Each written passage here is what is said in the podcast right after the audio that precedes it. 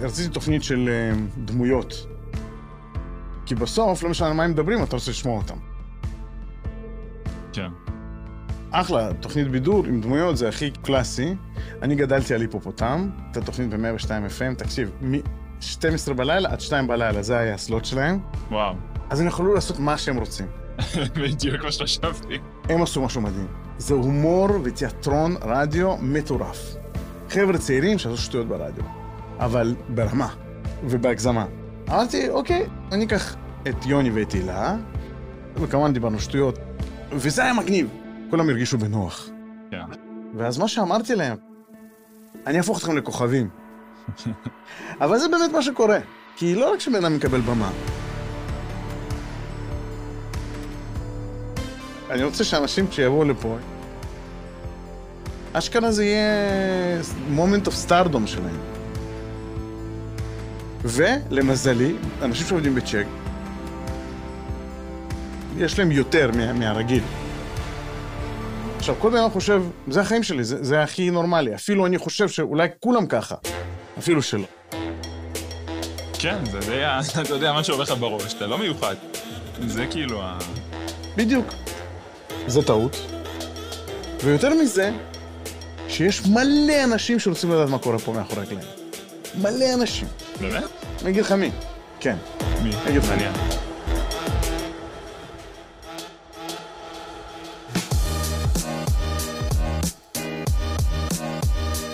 היי, כאן יהודה גלעד.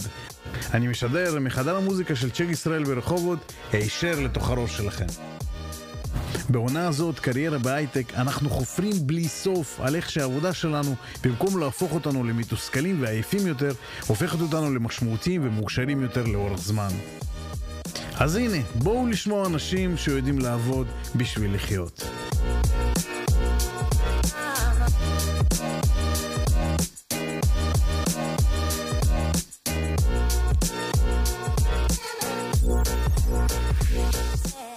היום איתנו ירון. ירון חזות. ירון חזות, מה זה עיראקי? זה מרוקאי. מרוקאי. respect. Respect, respect. ירון חזות איתנו. ירון, אה, יספר על עצמו, זה מביך. מאוד. אה, לא יודע אם מה מרגישים בנוח עכשיו, כאילו, אני לא רוצה לחצות את גבולות ה politically correct מצד אחד, מצד קח שני את אני זה, לא הכל רוצה. טוב, לא אכפת לי. בן כמה, מאיפה, מצב משפחתי, מה עושה פה, fun facts כזה. ירון, חזות מרוקאי, בן 26, מיבנה, born and raised, צו משפחתי בזוגיות, לא נשוי, אבל בזוגיות. כאילו שמונה שנים, זה כמעט על הנייר נשוי, אבל אה, בן כמה אמרת? 26. 26. יל- בחור צעיר. ילדון. בחור צעיר. אתה אמרת, אני לא יודע. אני, כן, אני מעיד. אוקיי, אז מה בעצם אתה עושה פה? אני האיש האיטי של צ'ק, צ'ק ישראל, צריך להגיד, יש צ'ק בכל העולם. one and only אצלנו. one and only. כיף להיות איש האיטי של צ'ק, צריך להגיד. כמעט שנה.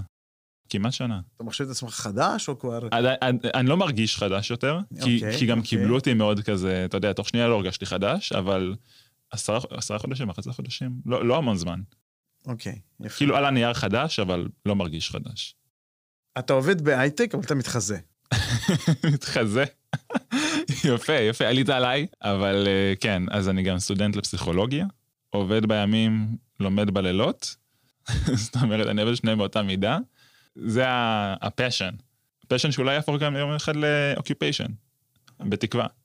אה, זאת אומרת, בעצם אתה צועד להיות professional psychologist, לצורך העניין. פעם הייתי בטוח שהייטק יהיה גג זמני, ואני כזה פשוט אעשה את זה כמה שנים, אעשה את הכסף, כמה שצריך בשביל טיפה שיהיה לי שקט ללמוד גם.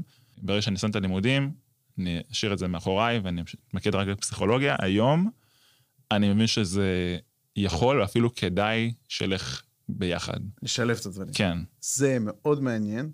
שנתראיין פה בעוד נניח חמש שנים, שבע שנים, תספר לנו איך אתה משלב בין הדברים האלה. זה, מעניין. אני חושב שזה סופר מעניין, זה גם נושא שמעניין את הדור, שרוצה לשלב בין כישורים, מיומנויות, hobbies, כאילו, העיקר וה... לא רוצה להגיד טפל אפילו, והעיקר ב'.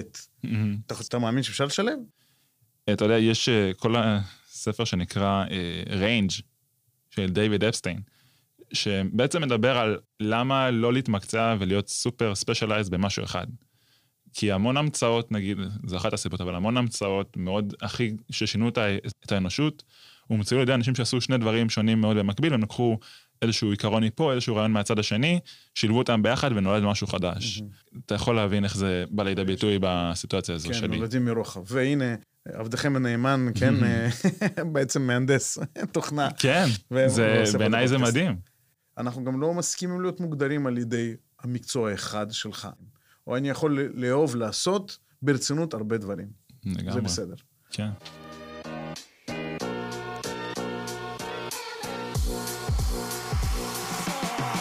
לימודים, אני ולימודים לא, לא הסתדרנו כאילו בבית ספר, אז בכלל לא חשבתי על הדברים האלה, אמרתי, אה, אני אסתדר.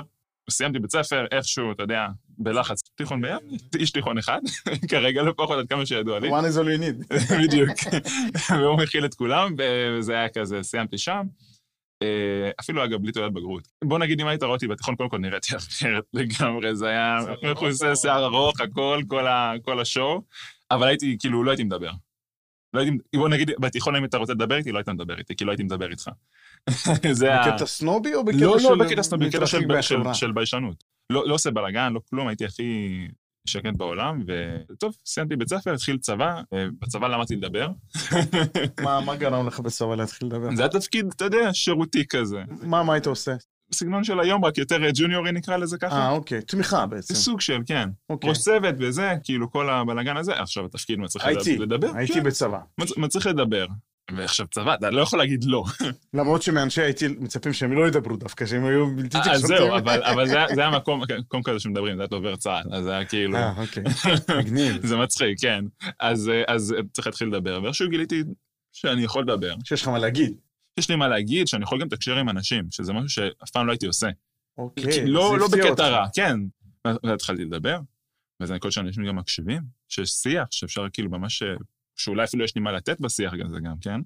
ו- וככה זה התגלגל, והיום אתה יודע, רואה, אני מדבר פה עם אנשים, פעם, לי זה עדיין לא מובן מאליו, וואו. שזה כאילו... אתה מבין? רק את זה לשמוע, זה אחד, אופנינג למי שחווה חיים אחרת לגמרי. כן. ודבר שני, לאנשים שחווים בדיוק ככה כמוך את החיים, ומרגישים מוזרים, אומרים, וואו, אני לא לבד, אחד. ודבר שני, עם הנכות שלי במרכאות הזאת, אני חושב ש... כאילו, אותם אנשים שמרגישים חד משמעי. אפשר להצליח בחיים. להצליח במה? ב-whatever, מה שאתה, להגשים את החלום שלך. לשרוד את הצבא, למצוא קריירה, לדבר עם אנשים. אתה מבין?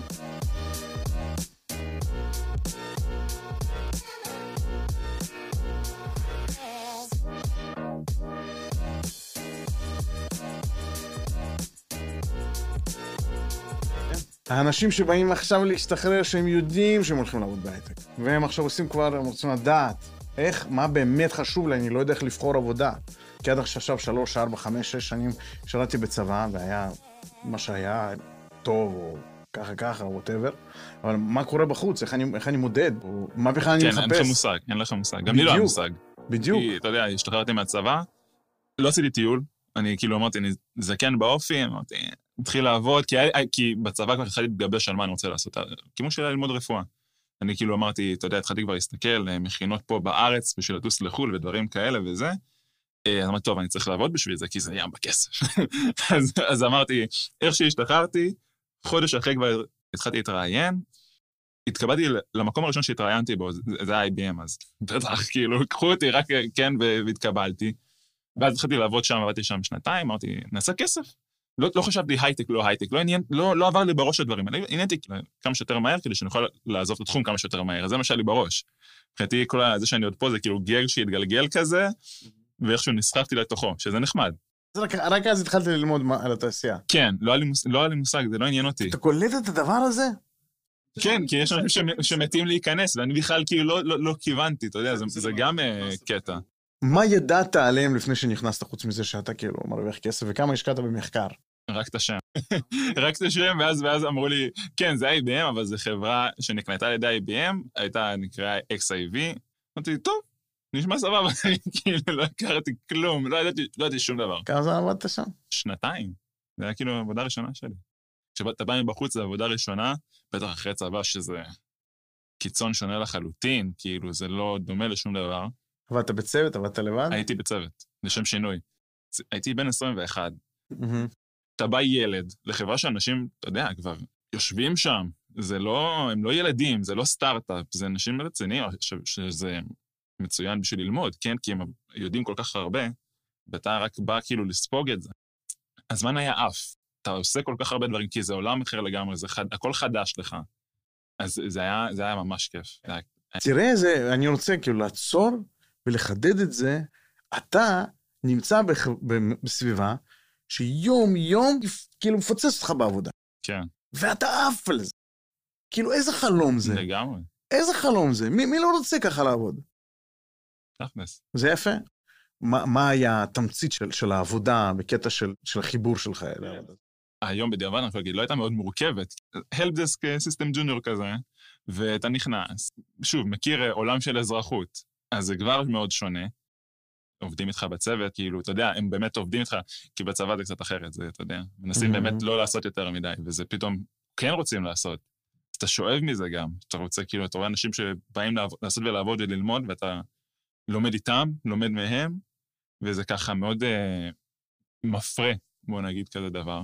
והיה לי מנהל שמאוד אהבתי, כאילו המנהל הראשון שלי שבאמת איזה, כי היה לי חוויה לא טובה בצבא של אה, מפקד, נקרא לזה ככה. אה, אה, אה. ופתאום בא קיצון שני, אני זוכר שהיה איזה יום אחד שלא הספקתי איזה משהו, והייתי בלחץ, שאני לא מספיק בסוף יום, ואני, ואני כאילו ישבתי ונשארתי במשרד, כי זה מה שהכרתי.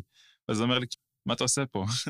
לך הביתה, הכל טוב, תנשום. ואז הבנתי שאני גם יכול, למדתי להירגע, שזה היה משהו שלא היה לי שלוש. הוא אמר לי, כאילו, הכל טוב, זה יכול, יכול לחכות, למ... בוא, זה לא כזה חשוב. וזה מכניס לך, לומד- מלמד לך פרופורציות. איך להתנהל גם, אתה יודע, שאתה לא פשוט שורף את עצמך בעבודה, שזה קורה המון. כן, זה, כן. זו- אני ממש זוכר את הרגע הזה שהוא נכנס למשרד ואומר, קום ולך, כאילו. אתה- אתה לא מכיר את הדברים האלה, כשאתה רק נכנס לדבר הזה. כן, שכאילו מישהו אשכרה צריך להגיד לך את זה. כן, כי אתה בא עם פשוט ציפיות מוגדרות מראש. זה אחד, ודבר שני, אתה יודע, מלא אנשים אומרים את זה, שהחוויה המשמעותית הראשונה שלהם בקריירה הייתה שהיה להם מנהל טוב. כן. שהיה להם מנהל שכאילו ממש. פשוט, מנטור כזה שהסביר להם שפשוט, הוא- המליץ עליי פה לצ'ק, כאילו עדיין. מדהים. עבר המון זמן מאז. גם לי היה מנהל ראשון טוב. ואז אני מתחיל לחשוב, רגע, האם כאילו אנחנו פשוט רואים כל מנהל ראשון כטוב, כמו שאנחנו אוהבים את אבא ואמא שלנו? Hmm, מעניין. כאילו, אני לא פגשתי מישהו ש... יכול להיות שאנשים שהיה להם מנהל ראשון רע, הם פשוט לא בתעשייה כבר יותר. יכול להיות. יכול להיות שזה הוריד להם ישר והם אמרו, טוב, אם זה- אם לזה אני נכנס, אני מעדיף שלא להיכנס עוד. לא לא לעשות לו צעד ולעשות אה, אחורה פנה, ואפשר להבין את זה גם. זאת אומרת, זה משמעותי. כל המנהלים ששומעים, פתאום נופל להם האסימון כמה כמה זה. התפקיד שלהם הוא סופר חשוב. כי לפעמים אתה רוצה להיות נחמד, אה, סתם. ולפעמים אתה יכול להיות מאוד purposeful, מאוד uh, deliberate. כן. כי מה זה קריירה? קריירה זה לא רק דבר קר של, אוקיי, פה אני מתפרנס, אני עושה בזה כסף. זה כאילו מרכבה משמעותית של המשמעות שלי בחיים. כי אה, בזה אני משמעותי, אה, בזה אני זה טוב. משמעות וזה גם זהות. אתה יודע, כשבן אדם חס וחלילה כן מאבד את כושר העבודה שלו, יש פה משבר זהות מטורף, ואז אתה מבין כמה העבודה הייתה חלק מהזהות שלך. שזה משהו שאנשים לא חושבים עליו, כי זה כל כך חלק מהם בכל יום. איפה נולדת הזהות הזאת, או הזהות עצמית הזאת? כאילו, איפה זה מתחיל בתהליך הגדילה של האדם לדעתך? זה, זה מצחיק שאתה אומר, אני בדיוק לומד קורס על זה עכשיו, הוא לומד קורס על אישיות. אז כאילו, אתה יודע, יש כל כך הרבה גישות למאיפה זה מתחיל, אתה יודע, אתה יכול רק לשער. לומד איפה, באיזה מסגרת? באוניברסיטה.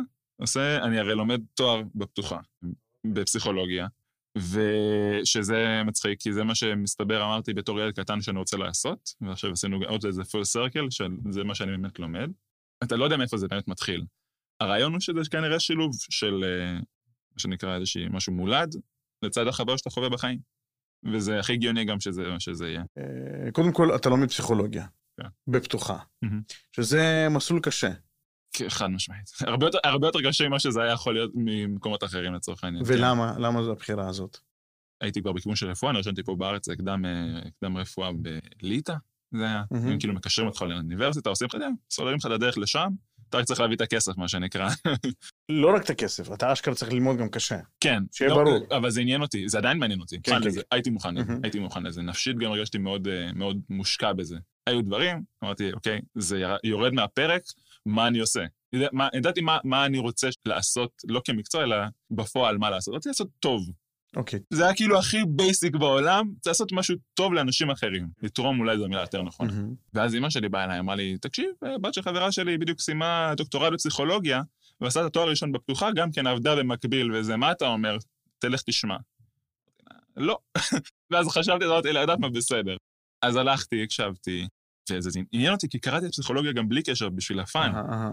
רגע, למה אימא שלך אמרה שהיא עבדה גם במקביל?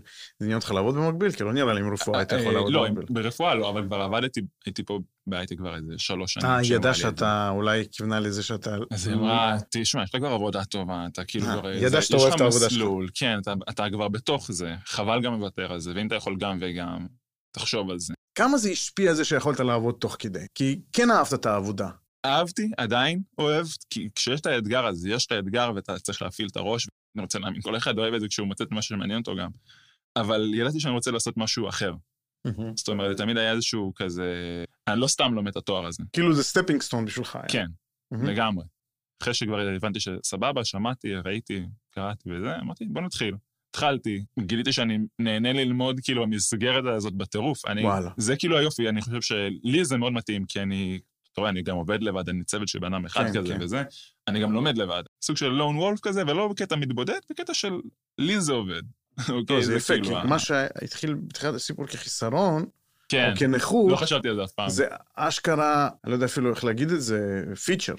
לגמרי פיצ'ר גדול. לא חשבתי על זה, אתה יודע? כי, כי באמת ללמוד בתוכה, זה כאילו, זה כל הקושי שאתה לומד לבד. אתה לומד לבד. אתה אומר, שמע, אני, זה ה feature שלי. פשוט יש את הספרים, אתה יודע, כזאתי ערימה, קח, יש לך ארבעה חודשים, שלושה חודשים, לא יודע כמה סמסטר, תבוא מוכן. מקבל מה, אתה יודע מה יהיה לך במבחן, או אומרים לך מה אתה צריך לדעת בסוף, איך זה עובד? תלוי בקורס, אבל בוא נגיד באופן כללי, די כל החומר שאתה מקבל ב... לא יודע, כמה אלפי עמודים האלה של ספרים שאתה... אתה מקבל כמה כרכים, כל אחד לא יודע כמה עמודים. אני מבחינתי קורא הכל, מסכם הכל, נבחן על הכל, אתה יודע, עושה כזה לעצמי כל מיני שאלות וזה, יוצר את החומר, לומד, לומד, לומד, תבוא למבחן. זו המסגרת. איך תהליך הלמידה שלך נשמע? אתה לא שואל אותי, כי איך אתה לומד לבד, אתה יודע, לפעמים אתה מגיב באיזה קבוצת וואטסאפ, אני לומד לבד, ואז אתה מקבל הרצצות של שאלות של מה אתה עושה. אוקיי, כן, אז- מעניין. אמרתי לך, בבית ספר לא הסתדרתי. כי הייתי סגור, וזה היה בא עם זה עוד דברים. לא הסתדרת עם לשבת בכיתה? עם לשבת בכיתה, עם ללמוד, עם לעשות מבחנים באופן ספציפי, זה לא עבד. אוקיי. זה לא עבד. וזה גם התבטא בציונים שלך? זה התבטא גם בציונים. זאת אומרת, כל ההורים שיש להם ילדים שקשה להם, הם צריכים, הם יכולים להיות רגועים. מצד אחד. אני אגיד לך מה, זה קטע. הם יכולים להיות רגועים, אני חושב שעדיף להם להיות רגועים מאשר לא להיות רגועים, קודם אוקיי, כל. אוקיי, פייר. אימא שלי הייתה מאוד לחוצה. ההורים שלי בכלל היו מאוד לחוצים. אבל איפשהו פתאום הם שחררו, כי אמרו, נכון, בית ספר זה לא אולי, לא המקום, אבל יש שם משהו, אוקיי? אוקיי. הם ככה ראו כאילו, הוא לא ילד מפגר. חלילה, אני לא אני לא אוהב להשתמש במילה מפגר, כי טרמינולוגיה היא, אתה יודע, זו- החברה שלנו, הם משתמשים במילה הזאת בשרירותיות. בקיצור, אז- אמא שלי כזה נרגעה, ההורים נרגעו, אמרה, בסדר, איכשהו זה יסתדר. מה היה הרקע של ההורים שלך? אמא שלי עשו עובדת? סוציאלית, יש לה תואר שני, ואבא שלי הנדסאי מזון. גם כן מנהל מחלקה בתנובה, יש שם איזה... הם גם. אינטליגנטים, הם משכילים. ולאמא שלך יש רקע אשכרה בטיפול, כן. ליווי, כן. אה, של תהליכים, אפילו קשיים. כן. אז היא יכלה לראות את זה, שזה יפה, זה עוזר. היא כאילו, לא ראתה את זה. ישר, היא הייתה מאוד, אתה יודע, במסלול של חייב ללמוד, הבן שלי חייב להצליח. חייב תעודת בגרות טובה, חייב ציונים, וזה לא הייתי אני. זה אני לא היה לא אני היה ממש עובד. מזדהה עם זה קודם כל עם אמא שלך, כן. אפילו שמה שאתה אומר זה מרגיע אותי, ואני פעם ראשונה שאני שומע את זה, וזה גם מאוד הגיוני, וגם מספרים לנו את זה בחוזקות. זה בסדר אם אתה לא זה, יש לך, אתה חזק גם. במקומות אחרים, בדיוק. אבל זה מאוד מלחיץ בתור הורה. אני יכול להבין גם את הלחץ, אני יכולתי גם להבין אז את הלחץ שלה. גם כשהייתי בתוך הלחץ שלי של זה לא עובד לי. הבנתי את הלחץ שלה על זה, כי רצה שיהיה לי טוב. אימא. אז בבית ספר לא למדתי, אמרתי, טוב, אני חייב ללמוד. מה, כי אה, ויתרת? אמרת, אני לא רוצה? ויתרתי. אוקיי. זה היה כבר אה, כל אה, חופש גדול בבית ספר, הייתי הולך לאיזושהי מסגרת של חודש, דוחסים לך חומר, אתה עושה, עשיתי בגרות בהיסטוריה, ואז בחופש אחרי זה עוד בגרות, בעוד איזה משהו, נראה לי באזרחות, ואז עוד פעם בגרות בהיסטוריה. השלמתי כאילו בגרויות, אבל עדיין לא הגעתי לתעודת בגרות, לצורך העניין. כאילו, מהמם. זה לא היה בשבילי. מראה על היכולת שלך ללמוד. זה החודש שדוחסים לך הכל למוח, מה שנכנס נכנס, ואתה תסתדר, ואיכשהו זה עבד. אוקיי. אפילו היה טוב. אוקיי, אוקיי. אבל, אה, אבל סבלתי מזה, כאילו, זה היה נורא. כאילו, היה לי חופש גם. הייתי ילד, אתה יודע, אתה רוצה רק... אה, דאם. כן, כל, כל השנים, גם לפני צבא. וזה בטח לא היה פרטני, זה היה עם הילדים כן, אחרים. זה היה כמו כיתה. וגם לא הסתדרת. זה היה כמו כיתה, כן. דאם. כן. ההורים שלך צריכים לעשות חשבון רציני. לא, לא, אנחנו הסתדרנו, התחשבנו כבר. אז עכשיו- בבית ספר לא למדתי, ואז הבנתי שכשהתחלתי עכשיו עם פסיכולוגיה וזה, אני כזה, אני צריך ללמוד איך ללמוד, וזה סופר מעניין ללמוד איך ללמוד, כי כל מה שאומרים לך זה תמיד קרוא הכל ולמרקר ולעשות לך פתקים וזה, מסתבר שלא, מסתבר שללמוד זה פשוט להרגיש מאוד לא בנוח עם החומר. אני נגיד לומד בעיקר מלעשות מבחנים, זה נקרא Active Learning, במקום Passive Learning שזה קריאה, זה Active Learning, שאתה אה, מתאמץ בשביל ללמוד. אז אני ניגש לחומר, גם כשעוד לא עברתי עליו יותר מדי ואני לא מרגיש אותו בנוח בכלל, ואני מנסה לפתור מבחן לצורך העניין. ואני לא מצליח. אני בעיקר מנסה להבין שזה כאילו חלק מהתהליך, זה חייב לקרות, אתה חייב קודם כל לא לדעת בשביל לדעת, אתה לא יכול פשוט לדעת ישר, זה לא step 1, זה step 10, ואתה מנסה באמת להתאמץ בשביל ללמוד, אתה מנסה לשלוף מהראש, אתה מנסה להוציא את זה בכוח ואיכשהו למצוא את זה, לחפש את זה במוח שלך ולהוציא את התשובה. אם זה קל לך, כנראה שלא הפנמת מספיק, או שבדיוק קראת את החומר ועכשיו אתה מנסה לפתור אותו. ואז אתה כאילו פשוט זוכר את זה במה שנקרא טווח קצר, אתה לא באמת הפנמת את זה. מבחינתי, אני, מה שאני אוהב לעשות זה באמת אה, לקרוא את המחקרים עצמם. לא, לא עכשיו מחקרים אה, בוויינט, אלא מחקרים עם כל הניתוח הסטטיסטי, עם כל המתודולוגיה, עם הכל, שזה הרבה חומר, וככה למדתי ללמוד איך ללמוד. אתה קודם כל מכיר את השאלות, אתה מבין מה אתה לא מבין. לגמרי, אוקיי. זה, זה מצביע לך בדיוק איפה החולשה שלך גם, איפה אתה, על מה אתה צריך לעבוד יותר. כמה, מה העומק של חוסר ההבנה שלך, בדיוק. ואז אתה יודע מה אתה מחפש. כן. ואז אתה אומר, ואז אני יכול ללכת למחקר כי אני יודע מה אני מחפש, לצורך העניין. גם, גם זה הרעיון של להתאמץ כדי באמת ליצור את הקשר הזה במוח של איך לשלוף את החומר. כי לשנן ולהקיא את החומר זה... אה, דווקא, זה אני פחות- לא אקרא מהסיכומים. כן. אני אצלול לתוך זה, גם ליצור ואני את אתחיל. לחפש, לחפש, כן, לחפש, גם לחפש. ליצור לעצמך את החומר ולא לקחת סיכום של מישהו אחר, זה גם משהו סופר חשוב ללמידה, כי שוב, זה אקטיבי. אוקיי. אתה עושה, שוב, על דגש קו תחתון, אתה בשביל ללמוד, ולא מישהו אחר עושה בשבילך, ולא אתה אה, פשוט... אז זה דורש מאמץ כן. וזמן. אחרת אנשים וזמן, לא כן. היו לומדים מסיכומים. זמן, כן, למרות שהייתי אומר, אתה יודע מה, יש לך איזשהו אה, פלן של מה אתה הולך לעשות, זה לא ייקח המון זמן. זה פשוט צריך להיות די ממוקד. אני עובד במשרה מלאה, מהמם. אתה יודע, אני לא פה סטודנט, אני- למרות שאני סטודנט, אבל אני לא עובד במשרד סטודנט, הזמן שכן יש, צריך להיות מנוצל איכשהו. כן. הייתי חייב לדעת איך ללמוד אפקטיבית, ובמסגרת זמן שיש לי, בשביל שזה אשכרה יעבוד. וזה, וזה מצליח בינתיים, כן, אני מקווה שזה גם יישאר ככה. אתה אומר, "היי, חשוב לדעת את הגבולות, איפה אני צולל, ואז אני יודע שפה אני אמצא, אבל לא להתפרס יותר מדי, כי אז אתה לא תצא מזה. כן, למרות שזה משהו שאני אגיד חוטא בו, כי אני, כי אני גם לפעמים פשוט מתעניין. שזה כאילו אשכרה זה- למידה אמיתית. כן, היה איזה קורס של אה, נוירופסיכולוגיה. היה שם פרקים שירדו בספר, קראתי אותם. ככה אתה יודע שאתה בתחום הנכון, אחי.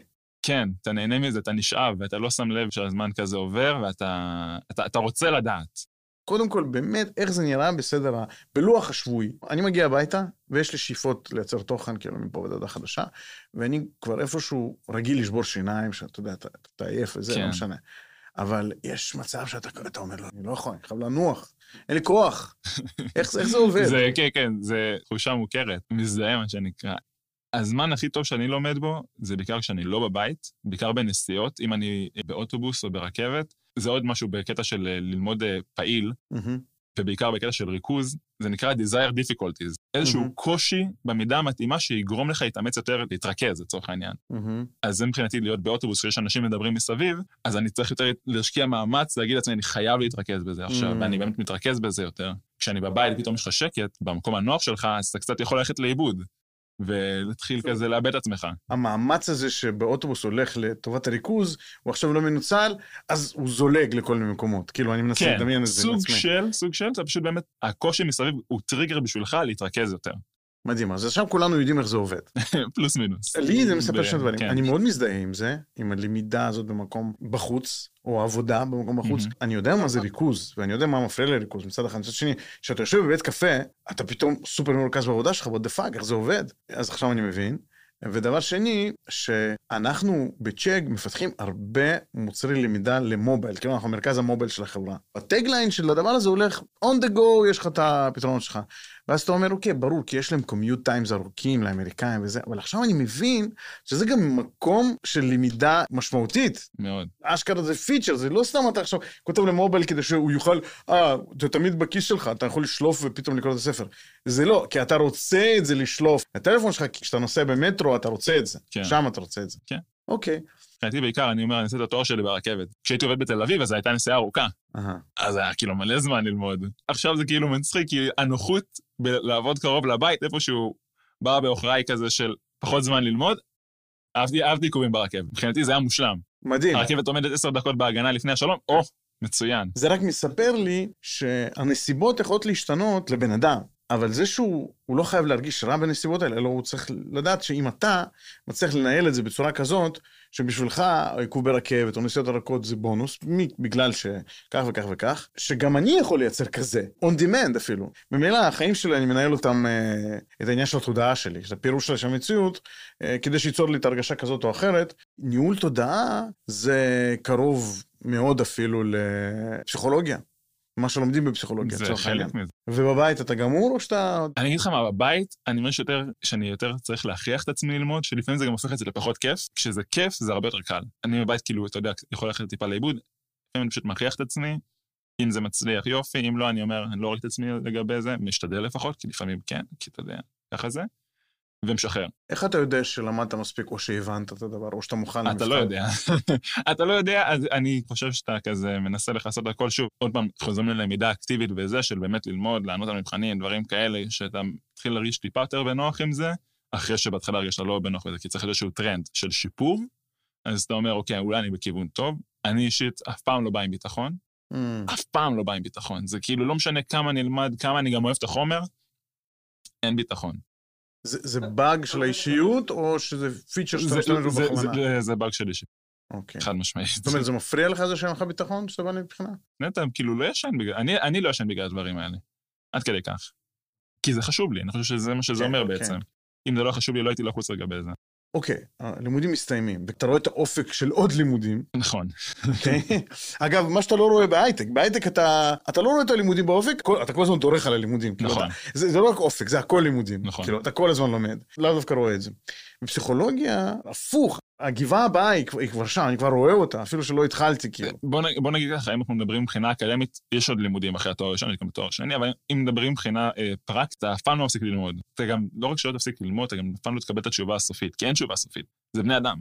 זה לא עובד ככה. זה לא... יש את המשוואה שהגענו אליה, וזו הפורמולה, אנחנו יודעים איך בני אדם עובדים. זה לא קורה, זה לא קיים. אתה מנסה או להבין טיפה יותר טוב את מה שאתה יודע היום, או לשלול דברים אחרים שאתה כבר מבין שהם לא נכונים. בגלל זה זה חשוב לאהוב ללמוד.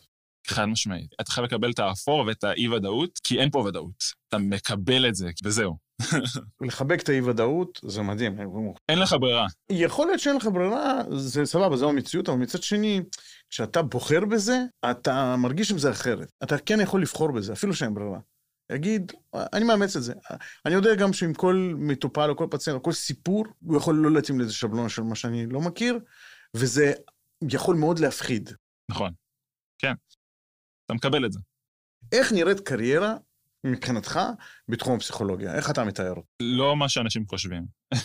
אני לפחות לא מחליט עכשיו, כן? יש לי זמן uh, להתחרט ולהחליט אחר כך. מה האופציות? אבל uh, יש לך פסיכולוגיה קלינית, קוגניטיבית, חברתית, ארגונית, uh, התפתחותית, כל מיני כאלה ענפים. אני לא רואה את עצמי בקלינית, זאת אומרת, הפסיכולוג הקלאסי שכולם חושבים עליו שיושב על הכורסה ואומר לך, איך אתה מרגיש, ושלם לי 500 שקל בסוף. זה, אני לא, לא שזה לא בסדר. סוג כן? של טיפול של פסיכואנליזה? אז אני לא, אני, של... כן, אני לא, אני לא רואה את עצמי שם. אני לא רואה את עצמי שם. אני דווקא רואה את עצמי במקום אחר, כי אני מאוד אוהב את הקטע המחקרי, שמבחינתי זה מעניין, לחשוב על איך למצוא את הדברים שזה גם, המתודולוגיה בעצם, שזה גם זה משהו שמעניין לחשוב עליו. ואיך לנתח את הנתונים אחרי זה, ואיפה הבעיות יכולות להיות, דברים כאלה. ואני חושב, אני תמיד נותן את הדוגמה, קורונה גל ראשון, תחשוב ביבי יוצא לטלוויזיה בלי פוליטיקה, כן? כל שני וחמישי, ומדבר לקהל, ואומר לו מה הוא צריך לעשות, ומה הוא צריך לא לעשות, ומה הוא צריך להמשיך לעשות, ומה להפסיק לעשות. ואני הייתי רואה את התשדירים האלה, ואומר, וואלה, אני הייתי אומר דברים אחרת. הייתי מתקשר אחרת. הרעיון הוא, מה שאני רואה, זה איך לקחת מסרים טובים, אה, מידע טוב, מידע מבוסס, מדעי טוב, של איך אנשים יכולים לשפר את החיים שלהם, בין אם זה ביותר פעילות גופנית, בין אם זה בכל מיני אה, best practices אה, פסיכולוגיים נקרא לזה ככה, ואיך לגרום להם, איך להביא את זה לקהל, איך להנגיש את זה אליו, איך לתקשר איתו את הדברים האלה, איך לגרום לו להפנים אותם, שזה שני דברים שונים. Mm-hmm. אתה יכול לתקשר בצורה מסוימת, זה לא בהכרח ייכנס פנימה. Mm-hmm. ולעזור לאנשים להיות, לחיות יותר טוב, ואתה עושה את זה בסקייל, אתה פונה להרבה אנשים mm-hmm. במקביל, אתה בעצמך, או אתה לאנשי מקצוע אחרים שמעבירים את המסר הלאה. זה לעשות טוב במובן הרחב, mm-hmm. של באמת להגיע לכמה שיותר אנשים, לתת להם משהו טוב שישפר את החיים. זאת אומרת, אימפקט מאוד רחב, תקשורת, תקשורת יש לה כוח גדול, שיחה היא יכולה להיות פתרון להרבה בעיות. ו- וגם איך אתה מקיים את השיחה הכל כך קריטי, זה, זה רק אנחנו. ועדיין אנחנו לא מבינים תמיד אחד את השני טוב. אנחנו יכולים להשתפר. זאת אומרת, שפה זה כן ממשק חשוב ב-well-being שלנו, לצורך העניין. ברור שצריך להיות פה מילון מושגים משותף, זאת אומרת, ערכים צריכים להיות מוסכמים. תקן אותי אם אני טועה, המחקר הפסיכולוגי איפשהו מפגיש אותי עם זה שכן יש לנו מילון מושגים משותף איפשהו חבוי שם. הוא איפשהו צריך מוגדר. לפתוח אותו. כן. זאת אומרת, כן יש בינינו כבר את הקשר, רק צריך fine tuning. fine tuning, אוקיי. כן. אני חושב ששפה זה הכלי המשמעותי שלנו אה, לביטוי הבחירה החופשית שלנו. איך שאני מפרש את השפה, או איך שאני מפרש את המציאות שלי דרך השפה, זה ביטוי לבחירה החופשית שלי. זה פירוש המציאות, כי שפה תגדיר לך דברים לעולם, רק במידה מוגבלת מסוימת. אתה עדיין נדרש לעשות פירוש. אין כזה דבר שאני יכול לתקשר לך את הרגש שלי, בצורה מוחלטת. ברור. לעשות override לרגש שלך, יעני, אז אני מוחק אותך. אבל יש לי יכולת לגרות אותך על ידי ווטאבר, להעיר את ההרגשה הזאת שממילא במילון המושגים משותף הדבר הזה קיים, הוא כבר מוגדר. ופתאום אתה, בצורה מיוחדת ואינדיבידואלית, לא ניתנת לחיקוי והעתקה, יכול לחוות משהו שרק אתה יכול לחוות על ידי גירוי שיצרתי אותו על ידי שפה, והשפה הזאת בכלל לא מעבירה את הרגש הזה. אני חושב שבאמת יש הרבה מה לעשות, כי באמת אנחנו רוצים לייצר חיבור. אתה אומר, אני רוצה שלאנשים יהיה טוב. אי אפשר לעשות את זה ביום אחד. זה גם לא, זה מסע שלא ייגמר. עכשיו, כאילו, מה אתה יודע, שאתה תיארת מה שאתה אומר, הנדסת תודעה, הנדסת תודעה זה לא מילה הנדסת גסה. התודעה הזו, כן, זה אחלה דבר, מושג חשוב מאוד. אה, היום, יותר מתמיד, אה, הוא נוכח יותר מתמיד. כי אנחנו צריכים בעצם שמישהו יעזור לנו לפרש את המציאות. כן. כי המציאות מבלבלת. מאוד. ובעיקר עם ה... אתה יודע, עידן המידע הבלתי נגמר היום, ההכוונה היא, היא כאילו בלתי נפרדת מההכוונה הזאת של תודעה, אז הנדסת תודעה לצורך העניין. אתה יודע, זה עוזר לנו במובן מסוים כי זה מקל עלינו, אבל זה קצת גם בא נגדנו כי מישהו מחליט בשבילנו איך נחשוב ואיך נתפוס דברים. זו בעיה, זה, זה טוב וזה רע. הרוב האנשים משתמשים בזה בעיניי לפחות לרעה. יש בנו את, ה... את החלק האנוכי, הוא מאוד יושב עמוק. לא אגיד כמו מקיאוולי, זה הדבר היחיד שיש, אני חושב שזה לא הדבר היחיד שיש, אבל הוא באמת יושב עמוק. אז כאילו, אז יש את הדרך הטבעית לעשות, כי זה פשוט, זה, שלוף מהמותן, להגיד, אוקיי, אתה תעבוד בשבילי. כן. מצד שני, אתה אומר, צריך הכוונה. אבל אנחנו מסכימים להכוונה הזאת? אה, תשמע, אנחנו רוצים להחליט על הכל, אנחנו רוצים לדעת על הכל, אנחנו רוצים סופר אינדיבידואליזם בזה. שאני בטוח שזה רק חץ מהתמונה, כן? כן. מצד שני, אני יכול להגיד לאנשים, תפסיקו לשמוע את הפודקאסט הזה עכשיו, עכשיו תתחברו, תסגרו, חבל על האותות האלה, אולי התשובות איפשהו בפנים, תעשו מדיטציה אפילו חמש דקות, אם Mm. תצליחו. אולי זה עדיף. או שאני צריך לחפש עכשיו מישהו, שמה שהוא יגיד לי, אני יודע שזה טוב בשבילי, כמו החומר שאתה מקבל ללימודים באוניברסיטה. אתה אומר, עכשיו אני, מה שאני יודע זה פחות חשוב, להפך, פה האמת נמצאת. הייתי נזהר עם המילה אמת, אוקיי, לצורך העניין, תחום מדעי, אנחנו לא מחפשים אמת, אנחנו מחפשים להפריך את השקר יותר מאשר לחפש את האמת, אוקיי. זה כאילו חלק מהעניין. אני מאוד סקפטי לגבי מה שאני לומד. אוקיי. מאוד. מהמם. כי גם כי אני יודע שיש חומר בספר לימוד שהוא כבר לא מעודכן, ואנחנו יודעים דברים אחרת היום, ודברים כאלה, ופשוט יקר לעדכן ספרי לימוד אקדמיים, אז לא עושים את זה, שזה עצוב. זה outdated וזה גם לפעמים כאילו inaccurate. inaccurate. inaccurate זה רומז לאמת מסוימת. זאת אומרת, יש שקר שהוא ההפך מהאמת, כן. אפילו שאם אני בוחר להתרחק מהשקר, אני כאילו זורם לטובת השאיפה לאמת. מצד אחד, זה מפחיד, להגיד, אוקיי, יש אמת, ואז בעצם שולל את כל השאר. כן. למרות שיכול להיות כוללנית מאוד, האמת הזאת. אבל זה בסדר מבחינתי. אתה אומר, אני רוצה להתרחק מהשקר, זה סבבה, יש לך כיוון, יש לך וקטור. אני פשוט מרגיש שעם הזמן יותר קשה לנו לקבל הכוונה. מצד שני, אנחנו רואים שאנחנו לא יכולים בלי הכוונה, כי יש too much. בוא נגיד, אני לא חושב שיש לך בחירה לפעמים. Mm-hmm. אתה יודע, לפעמים אתה שומע את המסרים האלה בלי שאתה רוצה לשמוע אותם, הם פשוט באים אליך, מה- מהסביבה, מאנשים, טלוויזיה, מי לא יודע מה, ואתה שם. לא משנה גם אם אתה לא בקשב, המוח שלך יקלוט את זה. אני נקרא לזה המוח שלנו יותר חכם מאיתנו, במרכאות, כי זה בלתי נפרד. אבל אה, דברים נכנסים. גם כשאנחנו לא חושבים שהם נכנסים, הם נכנסים, והם איפשהו יושבים, והם יכולים איפשהו להתבטא אחר כך.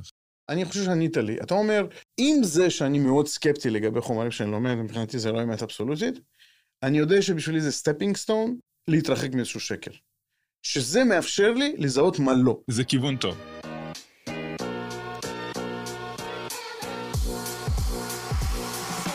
אמרת שאתה לא בוחר עדיין, אבל אה, לי עדיין לא ברור איזה תחום קריירה בתחום הפסיכולוגיה אתה הולך אה, לחפש. מבחינת ההגדרה, זה כנראה או פסיכולוגיה קוגנטיבית או חברתית. זה התחום.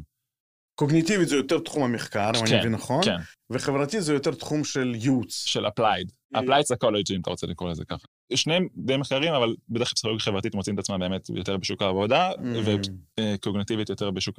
תחום המחקר. אוקיי. לאנשים שמתעניינים בפסיכולוגיה, אני מניח שיש הרבה. מהמם. מה יש לך להגיד לאנשים שמחפשים את התחום הזה? פסיכולוגיה. כן. אז, אז אני חושב שזה טיפ שתקף לכל ההחלטות האלה בסגנון הזה, שזה צריך להיות משהו כיף. אם זה לא היה לי כיף, לא הייתי עושה את זה. אם אתה במקום שאתה יכול לבחור, תבחר משהו כיף. תבחר משהו שמעניין אותך, שאתה באמת רוצה לעשות, כי אני לא הייתי בוחר את זה. קודם כל, זה מסלול ארוך. הרבה אנשים שיגידו שזה לא שווה את זה, והיית עושה שלוש שנים, ארבע שנים מדעי המחשב או הנדסת תוכנה משהו כזה, ואתה מסודר. כאילו, הכל טוב. אל תחשוב על זה בכלל, אתה לא צריך עכשיו תואר שני ולא סטאז' ולא מבחני מתאם לתואר שני וכל מיני דברים כאלה. אז לא, אתה צריך לרצות את זה, שאתה רואה בו משמעות. אני לא, לא אפחית מהמקצוע שלי, כי אני כן, בעיקר בצ'ק, אתה יודע, מרגיש פה אנשים. אז uh, אני יכול כאילו איפשהו להרגיש את המשמעות בזה, אבל מבחינתי, אני אגשים את עצמי יותר כשאני אהיה בתחום הזה של פסיכולוגיה, וזה כאילו, זה מה שאני רוצה לעשות, שם אני רואה את עצמי. יש, יש דברים חשובים יותר ממחשבים, ככה אני רואה את זה. אם אתם לא יכולים לאהוב את זה, לא הייתי אתם עושה את תהיו זה. מסכנים מאוד. מאוד, כאילו, כי זה כן. כל הזמן לשבור שיניים. יש גבול לכמה אפשר לעשות משהו שלא אוהבים. יש לכל אחד הגבול שלו, כן, יש יכול שזה שנתיים, יש מישהו שזה 20 שנה, אבל יש גבול.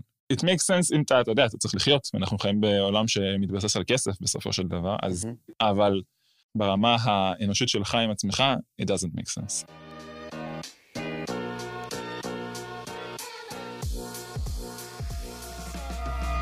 התחום שאתה עוסק בו הוא מסתורין. יש לי חבר.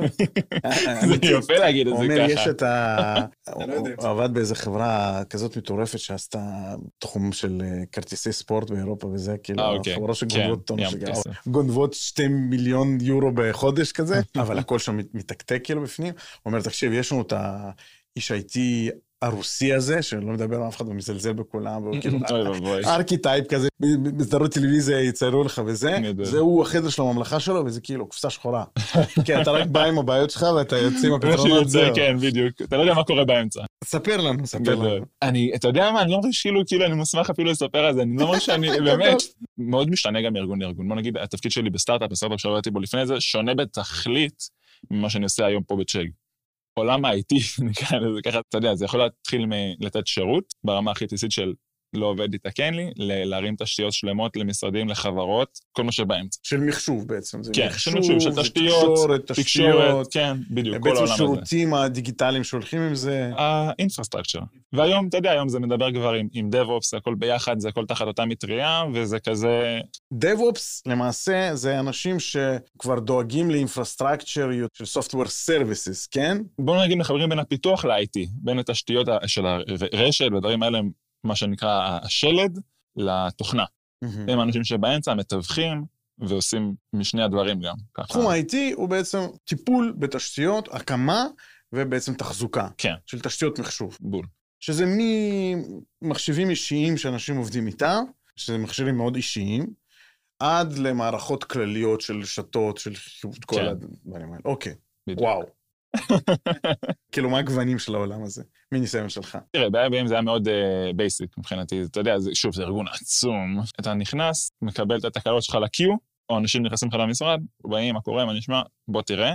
רופא כזה כאילו. שוב, זה היה לעבוד עם אנשים, זה מה שחשוב בסוף. מדהים. להכיר, לפתור את זה כמה שיותר מהר, לקוות ולרצות שהבן אדם יהיה מר- מרוצה ושמח, שהוא יכול להמשיך ביום שלו בשקט, שאתה יודע שאתה, את השקט נתת, נתת לו, כי הוא ממש צריך את זה. כי הוא צריך את זה, זה העבודה זה שלו. להעביר לאנשים אתה יודע, דיברנו על עבודה ועל משמעות וזה, הוא רוצה לעשות את העבודה שלו, זה הכל כאילו מתחבר. ממש רופא, זה ממש תש- תשתיות קריטיות לצורך העניין. אפילו שזה משהו שטותי, אתה יודע, אני, אני לא רואה בזה עבודה מאוד חשובה, אבל אנשים, אתה יודע, בסופו של דבר לא היו מסתדרים אולי בלי זה, שזה מצחיק לחשוב על זה ככה, אבל זה נכון.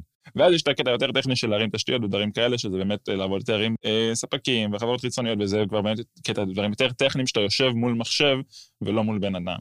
שזה גם מעניין, שזה גם לפתור בעיות, זה גם לחשוב קצת יותר רחב, לחשוב על scaling למעלה, דברים כאלה. לחשוב על העתיד גם. לחשוב על העתיד, בדיוק, אם זו חברה קטנה, מהמם, מה הצפי, ולפי זה לנסות לתכנן את התשתיות שלך בהתאם, ודברים כאלה. תוך כדי שיש לך גם בטח אה, מגבלות של תקציבים, מגבלות כן. של זמן וכולי. ממש, כן.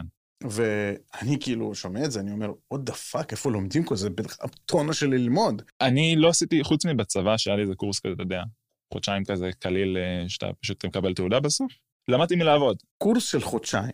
כן. קודם כל זה ה-basic של ה-basic, כן, יש אנשים שישנם, הרבה, הרחיבו על זה שנים ועשו גם תואר בדברים האלה. information systems וכאלה, מערכות מידע, חוזר על זה בשביל שייפול האסימון, אפשר להתחיל מקורס של חודשיים. חד משמעית. אוקיי. אתה יכול גם, גם בלי קורס. אם אתה לומד לבד, למזלי, באמת, גם במקום עבודה ב-IBM וגם במקום עבודה הקודם שלי, היו לי מנטורים מאוד טובים, שלמדתי מהם המון. לא יודע איפה הייתי בלעדיהם, כי לא הייתי יודע כלום בלעדיהם, באמת, ברמה הזאת. ככה אתה לומד, אתה לומד מלעשות, זה הדרך הכי טובה ללמוד. שוב, למידה אקטיבית, הכל איכשהו מתחבר.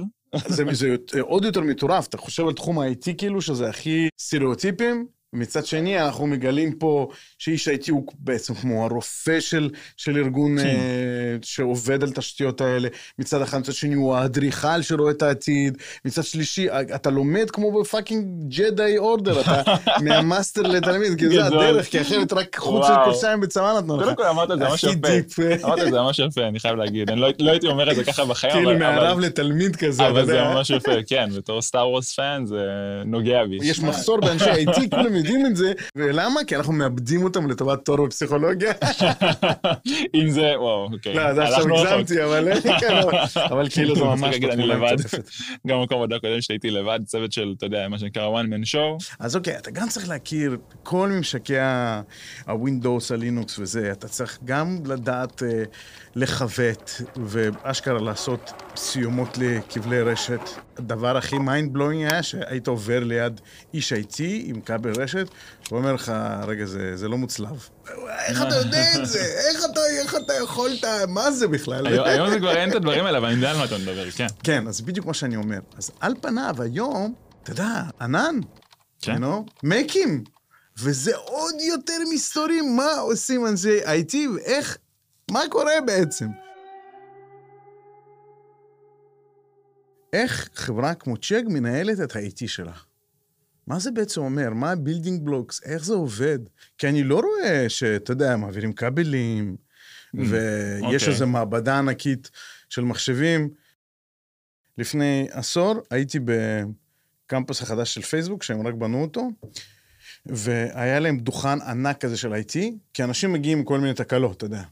ואז הם אמרו לנו ב-orientation כזה, הם עשו לנו סיבוב, הם אמרו, הבנו שכאילו אנשי ה-IT שלנו קורסים, ואז שמנו כזה מכונות כאלה, vending machines כאלה, שאתה מעביר את הכרטיס שלך, mm. שלא עובד, זה לא עולה כסף, ואתה יכול לקבל עכבר, מקלדת, כזה, כן, מטען. אני מכיר את הדבר הזה, זה מצחיק כן. קצת. אז זה גם, זה כאילו גם נכנס לתוך תחום השיפוט של אנשי IT בגדול. כן. היום זה באמת הרבה cloud, הכל ב-cloud, אתה רואה, אין, לא מסתובבים פה יותר מדי דברים, חוץ מציוד אה, שהוא תכלס אה, זה. וכל הניהול של הרשתות גם, חוץ מזה, אתה יודע, איזה שני switch-ים שיש פה כזה, אתה לא, אתה לא רואה עכשיו כבלים רצים לך, זה, זה שקוף לך. ומה מחובר ל-switch-ים האלה? יש firewall, וה-firewall בעצם מאפשר את הניתוב mm-hmm. החוצה, לצורך העניין, ל-site-ים אחרים של צ'ק, mm-hmm. וגם החוצה לעולם. הרבה יותר פשוט ממה שזה היה פעם. אין, אין לך דברים on site כמעט, חוץ מהמינימום של חייו. אוקיי, okay, אז אפשר להגיד, בסדר, וי-פיי פותר לנו חלק מהכבלים. גם. וגם אולי אתה ממילא מתחבר לשירותי ענן, אז, אז בעצם הערוץ היחיד שאתה צריך זה לאינטרנט, ולא עכשיו אה, איזשהו קו חכור מיוחד מחובר לאיזה installation ששם אתה... כאילו המשרד הוא כמו בצורת coffee shop, הוא בא, אתה כמו שאתה מתחבר ל-Wi-Fi בסטארבקס שאין לנו, אז כאילו זה הרעיון. צריך גם מטעמי security, כאילו אתה לא רוצה שזה יהיה ככה במשרד, אתה מעדיף שזה יהיה איזשהו כזה שקוף לעובדים, שקוף למשתמשים. cloud. את ה-firewall ואת ה-VPN אתה מנהל מול איזשהו ממשק של איזשהו provider שנותן לך איזשהו כן. whatever, שאגב, איך, איך בוחרים כזה דבר? מי כאילו אחראי על זה בארגון? יש משהו שמאוד כאילו נקרא gold standard, יש לך איזה שתיים שלוש חברות, לא נציין שמות, וזה כזה כאילו... עד שהם ישלמו לנו. כן, אם הם ישלמו לנו אז נציין את השמות בכיף, אבל... ואתה בוחר את ה... לפי ה... מה שרוב החברות הגדולות הולכות איתן, יש להם את ה... וזה עובד. מה-mothership רוצים לשלוח לך איזה ציוד מיוחד, מטעמי, לא יודע. כן, יש, יש אחידות, זאת אומרת, ברוב, ברוב המשרדים של צ'ק, הציוד תקשורת הוא, הוא אותו דבר. זה הרבה יותר קל. אתה לא צריך עכשיו להתחיל להתעסק עם switch מסוג כזה, ואז עוד switch מסוג אחר. אתה לא צריך להתחיל לחשוב כל פעם שאתה אה, מתעסק ב-switch של site אחר, במה אתה מתעסק עכשיו ואיך אתה אמור לדבר איתו. וכשסוויץ' מגיע, הוא כבר מגיע מקונפאג? או שכאילו הוא מגיע פשוט בקופסה? הוא מגיע ריק, הוא מגיע קלין. ואז צריך להתחיל אה, להכניס אותו ככה למערכת. היום זה מאוד קל, היום זה כאילו באמת, אה, אתה לוקח את הסריאלי שלו, מכניס אותו לממשק, ואז מגדיר לו כמה דברים, וזהו, זה חי, כאילו, אתה יכול להתחיל להתעסק איתו.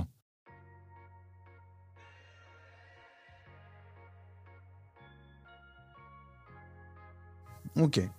אמרת מחשבים. מכיוון שאנחנו עובדים בעיקר עם מקים, באמת בתור מהנדס אני יכול להגיד, אחלה, אני מאוד מבסוט. אה, יש אנשים שלא יודעים מה זה מק, אז הם אומרים, איך אתה בכלל יכול לעשות עם זה משהו, זה צעצוע. אבל וואלה. אני אמרתי את זה גם עד לא מזמן, כן. באמת. אבל uh, אני גם הייתי ילד PC, אפילו תכנתתי. אבל uh, מרגע שנחשפתי למק, אני יכול להגיד שזה סוס עבודה.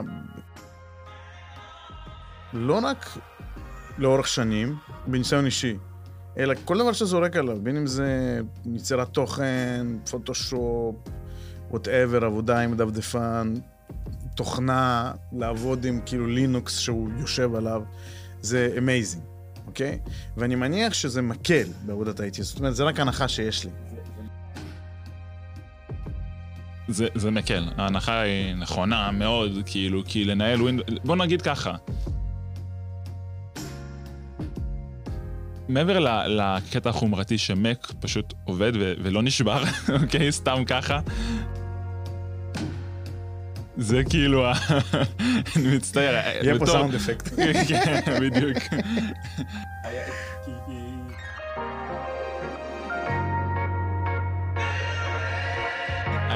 כי, כי, כי אין, ווינדוס, אני לא יודע מה, מה הקטע. זה נשגב מבינתי. אבל מק uh, פשוט יותר יציב, יותר, יותר uh, גם מחזיק מעמד, זאת אומרת, היה לי מחשבים של Windows שנחשבים כאילו high-end, ואחרי שנה הוא לא עובד אותו דבר. ולקחתי Mac שעל הנייר היה הרבה יותר חלש ממנו, והוא פשוט עבד הרבה יותר טוב. והוא היה יותר ישן גם, והכל, יד שלישית, סבבה, כזה, Mac כזה, מגעיל. והוא עובד יותר טוב. כן. אז אתה אומר, יש פה משהו, הם עושים משהו נכון. יש ווינדוסים ב Mac, אנחנו בישראל כמעט ולא, שמבחינתי זה פגז, כאילו זה נוח, אבל אה, לצורך העניין הודו, ארה"ב, יש. הם לאט לאט מנסים ליישר קו עם הרמת ניהול של מק, וזה בכיוון טוב, זה עוד לא שם, אה, וזה, אבל שוב, זה לא מבטל את עניין החומרה, שלפעמים פשוט המחשבים של חברות אחרות שהן לא אפל, מבחינה חומרתית, פשוט פחות אה, איכותיים.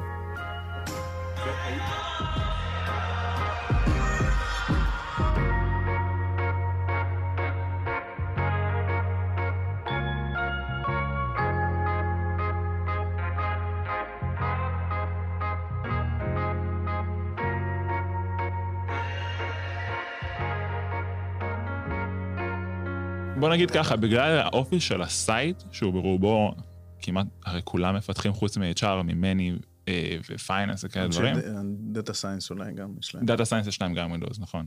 הם, הם עם Windows, הם עם Windows כי, כי אה, אם יש משהו אחד ש Windows מצטיין בו, זה לעבוד עם אקסלים גדולים ודברים כאלה. אה, אוקיי.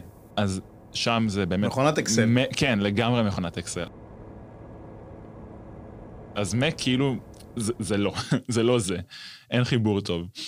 וגם הטכנולוגיה שאנחנו משתמשים פה למובייל, אתה חייב מק. מה גם שרובם פשוט אומרים, מעדיפים מק. כן, תביאו למק, ואלה שלא מכירים, אז הם זורמים עם זה כי מבחינתם זה שילוב. בדיוק, ואני גם כן תמיד מנסה, אם מגיע מישהו שלא בטוח, היה טענה, לצורך שהגיע בזה, שידלתי אותה למק, והנה, כאילו סבבה, הכל טוב. ברור, כי אנחנו יודעים, זה גם עובד בשביל סבתות. בדיוק, תכלס כן, תכלס כן.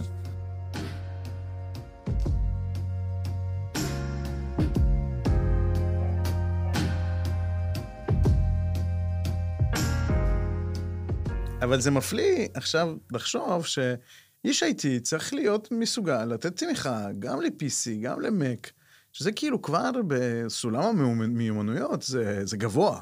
תראה, לא יודע, אני עבדתי גם עם לינוקס הרבה, אז פתאום, אתה יודע, Windows זה שטויות, ויש לך כאילו GUI, והכל מאוד נוח. גם אם אתה לא יודע, גם אני, אני לא עובד עם Windows, ואתה יודע, שוכחים דברים שאתה לא עובד איתם. Mm-hmm. זה בורח, אז כזה גוגל, קצר, ואז אה, אוקיי, מפה אתה רואה את זה, אתה כבר מבין לאן ללכת. זה כאילו כזה, כי גדלנו על ווינדוס.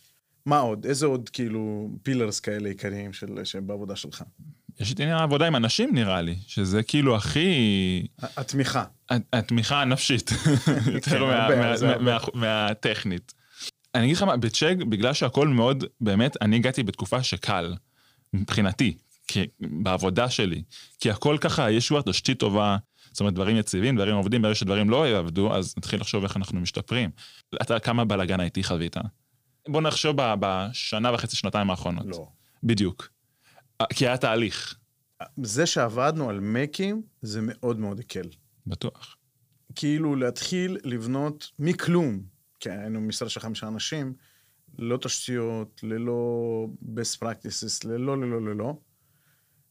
ולהתחיל, וגם החברה עברה שינוי של, אוקיי, לבנות ולהחליט, ו-to scale, ולחשוב, אוקיי, איזה עוד משרד אנחנו נקנה, עכשיו, עכשיו נבנה משרד בדלהי, איך זה יהיה, ו... זאת אומרת, כל התהליך הזה היה יחסית painless, בגלל שאנחנו היינו צריכים את המק שלנו וחיבור לאינטרנט. כן. היום באמת יש יציבות, אני מרגיש את זה מבחינת הווליום של העבודה גם, אני אעז להגיד גם אפילו מבחינת אתגר. אז אין יותר מדי מה לחפש, מה לפתור, כי הכל עובד. אז בעצם אתה הופך כמעט פול טיים מטפל של אנשים. הפכנו, עשינו חתיכת סיבוב בשביל להגיע לשם. אה,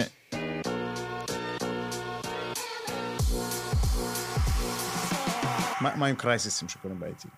הבאסה בלהיות בקורפורט, שאתה לא מתעסק עם הקרייסיסים האלה. יש לך הדקוטרס, הם סגרו באמת הכל לתוכם, גם אני, גם הודו לא מתעסקים בכלום, שזה קצת מבאס. אתה היית מבין? רוצה קצת קרייסיסים. בטח. אבל איזה קרייסיסים יכולים להיות?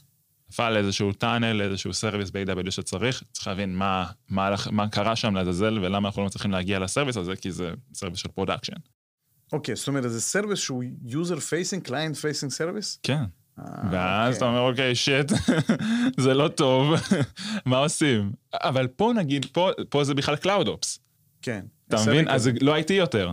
אז בכלל אין, כאילו, זה IT זה יותר תשתיות של, של משרד עם, עם, בוא נאמר, עם business facing כן, services. כן.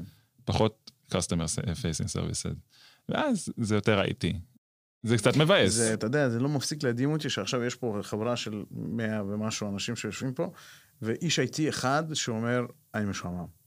זה כאילו, זה crazy shit, זה באמת. בגלל זה יש משהו שקוסם בסטארט-אפים לפעמים, אתה יודע? שיש לך, יש את הבלגן, יש לך את הלהקים, יש את הלחץ. שזה, כאילו איפשהו הלחץ הזה הוא מלחיץ, כי הוא לחץ, אבל הוא גם הוא מפתח אותך, מרים אותך למעלה. ואז כשאתה משהו עובד, אתה כזה, דאם, זה היה כאילו קשה, אבל הצלחנו. אתה בא לעבודה, אתה בא לעבוד. אתה לא בא לשבת כאילו בנוח ו- וסבבה והכל טוב. שזה נחמד לפעמים, בשביל הרוגע, אבל אתה גם צריך להרגיש שאתה עושה משהו עם עצמך, Mhm. אחרת כאילו, מה, מה נסגר? אתה רוצה להיות, להפוך לגרייט IT, צריך אה, בלאגן, צריך הקמה, צריך כאלה דברים. בשביל להתמקצע, חד משמעית, כן, צריך לבוא למקום שהוא לא מסודר. אלא אם כן, נוח לך במקום הזה של כאילו, תביאו לי, תראו לי איך זה עובד, ואני אחזיק את זה מכאן, והכל יהיה בסדר. שום דבר לא אמור להישבר, ואם יישבר, אז אני אעביר את זה הלאה. זה כאילו ה... זה משנה קצת את הפרדיגמה. נכון, אתה צריך- אומר, אם אתה רוצה באמת ללמוד, חפש כמו- בלאגן. נראה לי כמו כל דבר, כאילו... תראה, כשאתה רוצה לכתוב מוצר, אתה אומר, אני אחפש חברה מסודרת, שיש לה כמה שיותר תשתיות, הכל מסודר. אתה אומר, אוקיי, נכון. אני רוצה להיכנס אה, A ולצאת B הרבה יותר גדול מ-A, אז אני צריך לחפש חברה שיש בה בלאגן מטורף, כן, אבל שרוצה לסדר את הבלאגן. כן. אז זה, זה אחרת.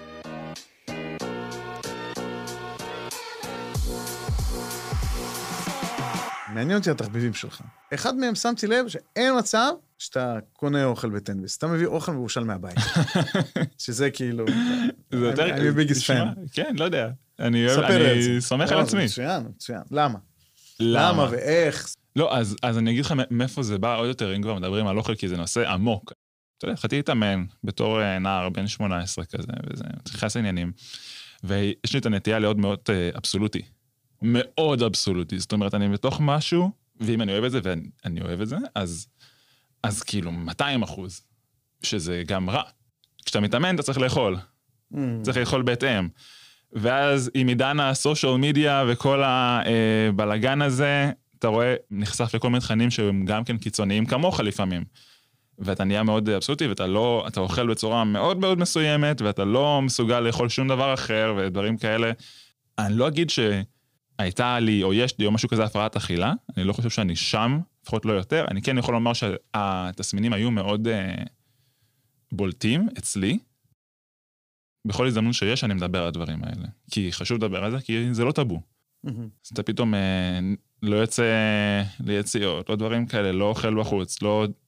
כי אתה מפחד לאכול משהו שלא מתאים. כן, כן. אוקיי. זה פוד פוביה כזה, וזה אחרי זה מתפרש בכל מיני התנהגויות לא בריאות במיוחד עם אוכל, ו- ואז אתה אומר, אוקיי, זה, זה לא טוב, אבל אתה עושה את זה בכל זאת כמה שנים, ואתה מתחיל להבין, אוקיי, זה, חייב לעשות, יש לי חיים, אני לא יכול כאילו שזה יהיה סביב סביב אוכל.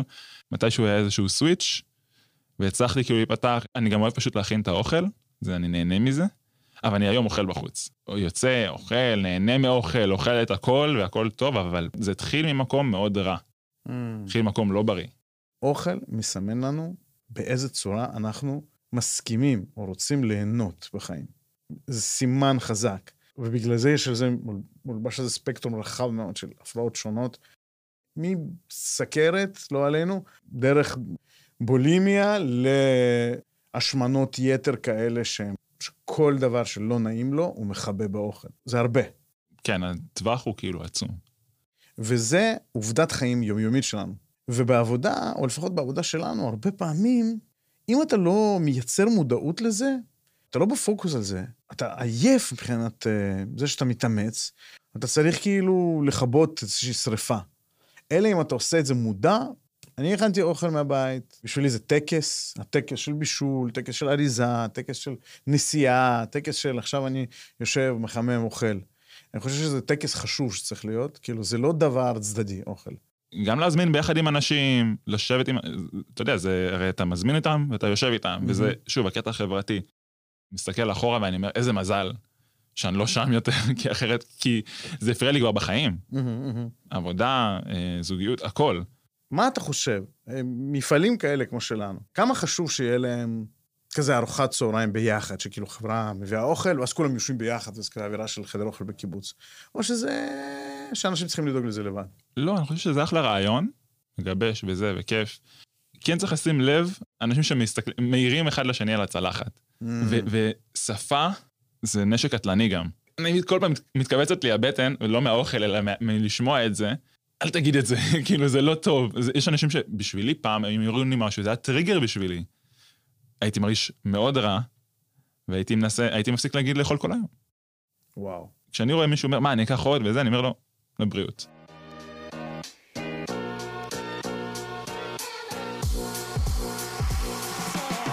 עם איזה building blocks החיים שלך מורכבים. אה, נראה לי ספורט זה משהו כאילו כל מה החיים. אתה עושה? איזה... אתה... כדורסל היה הספורט שלי, הייתי משחק בתור ילד וזה. הגיע הצבא, אז אמרתי, טוב, נגמר כדורסל. התחלתי להתאמן במקור בחדר כושר בגלל הכדורסל, כי הייתי, הייתי מקלון. Mm. הייתי מטר שמונים ושבע עם פחות מ-60 קילו משקל גוף, וואו. אז היית, היו מעיפים אותי, אתה יודע, הייתי חלשלוש. כן. מעיפים אותי לקיבינימט, אמרתי, לא, זה לא יכול להיות ככה, אני חייב להתחיל להתאמן. איכשהו התחלתי להתאמן, הכדורסל הוזנח, והאימונים עצמם, חדר כושר וכאלה נשאר. אני מנגן, אני מחלטר על בס. זה כאילו, התחלתי בתכלס מתופים, התחלתי בתור ילד, הייתי בן 11 נראה לי, משהו כזה. התחלתי לנגן תופים, למדתי לבד. כל החברים שלי היו מנגנים על משהו, כולם ניגנו על גיטרה בדרך כלל, זה כאילו היה... אני אמרתי, אני לא מיינסטרים. ככה זה ביבנה, שיש. תיכון אחד. האמת שזה נכון, יפה, זה נכון, זה באמת ככה, אף פעם לא עשיתי משהו שכולם עושים. אז לקחתי עניין תופים, התחלתי פשוט ללמוד לבד והייתי מכור.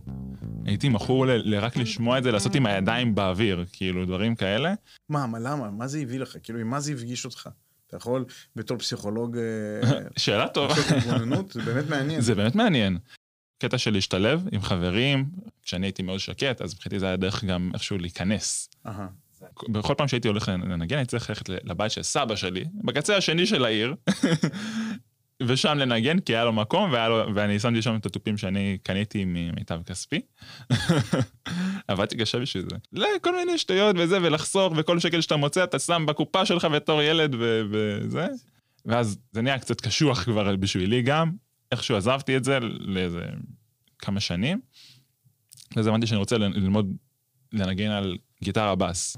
למה? כי עוד פעם, קטע חברתי, אז אני מבין. אז אפילו לא היה קטע חברתי, האמת. משהו במוזיקה שתפס אותך? או כן, ביכולת מה- שלך ליד? לא, לא, זה משהו במוזיקה, אני אגיד לך מה. יש להקה שאני מאוד אוהב, כן? Red Hot Chili Peppers, כל העולם בערך מכיר.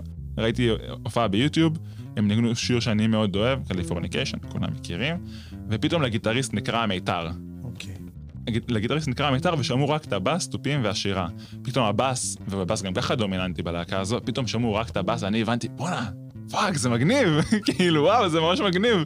אז, ואמרתי, אני חייב לדעת, אני חייב ללמוד את זה, אני חייב לדעת איך, חייב לדעת איך לנגן את זה.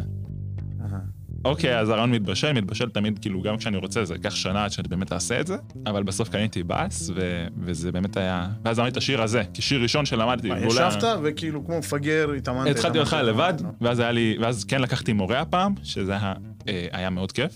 פתאום מישהו אשכרה מנחה אותך מה לעשות, ואתה לא צריך לנחש לבד. הוא היה בא אליי. אוקיי. ואתה לא צריך לנחש לבד, וזה, וזה היה כיף. כשידעתי לנגן את השיר הזה, אני כזה... אה, ואז זה הטעם של עוד. כמה שעות ביום היית יושב?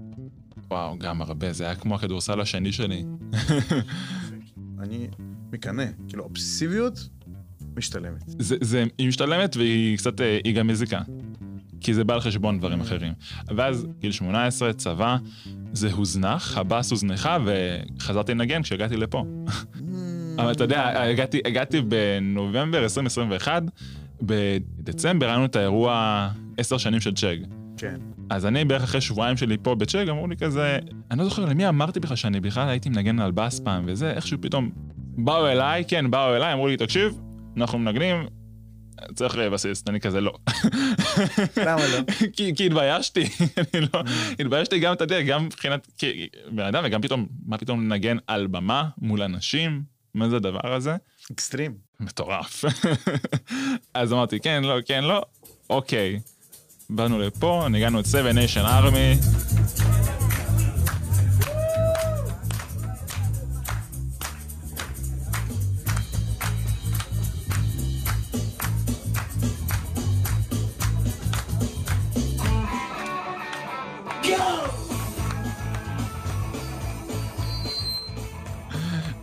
וניגענו את זה, וכזה, אוקיי, הסתכלנו אחד על השני בסוף, אמרנו חייבים עוד פעם, חייבים עוד פעם, כאילו אין, זה היה כיף לא נורמלי, והיום, אתה יודע, פעם, פעמיים בשבוע, שלוש.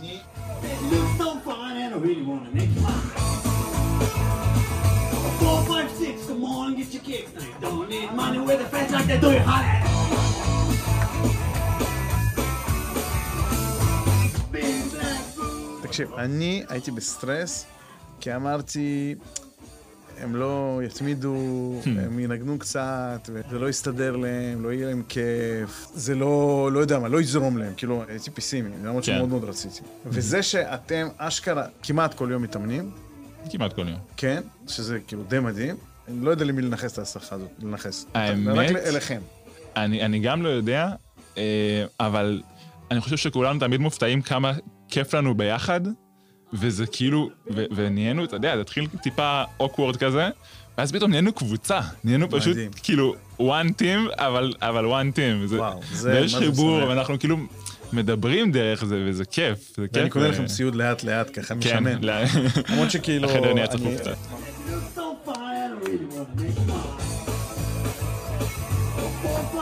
come on, get your kicks. Don't need the money with a face like they do it, holla.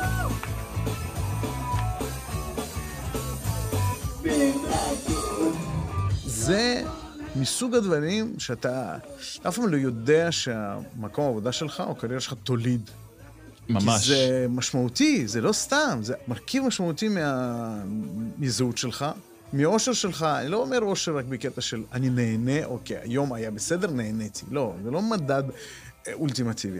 אבל מזה שאתה מרגיש, אני משמעותי, אני, את היכולות שלי, כאילו אני מביא לידי ביטוי בצורה כזאת שאני, שאני רואה את הפידבק, הפידבק גם פנימי וגם חיצוני הוא חיובי, וטעם של עוד. ממש. אנחנו לפעמים באים מוקדם יותר, מתחילים פה את היום. amazing.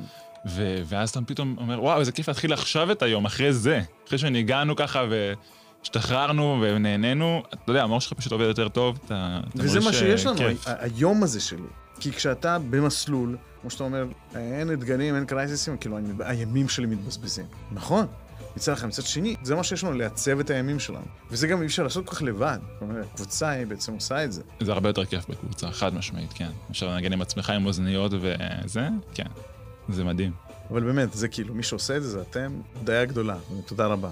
תודה לך, תראה מה, חבל שאי אפשר לראות את זה.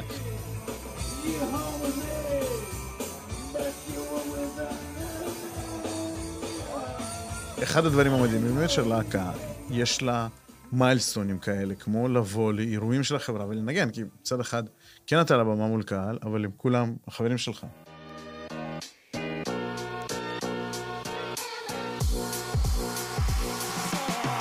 כן, צריך אה, לציין, ירון הוא נמנה בין אה, חתיכי הלהקה שלנו. להקת חתיכים יש לנו. זה בשביל לשמוע, אבל זה גם בשביל לראות. טוב, ביי. בואו נדבר רגע על הפרישה. נשתמש במילה הזאת בלית ברירה, כי אין מילה יותר טובה. מושג מעורפל כזה, שאנחנו כאילו שואפים אליו.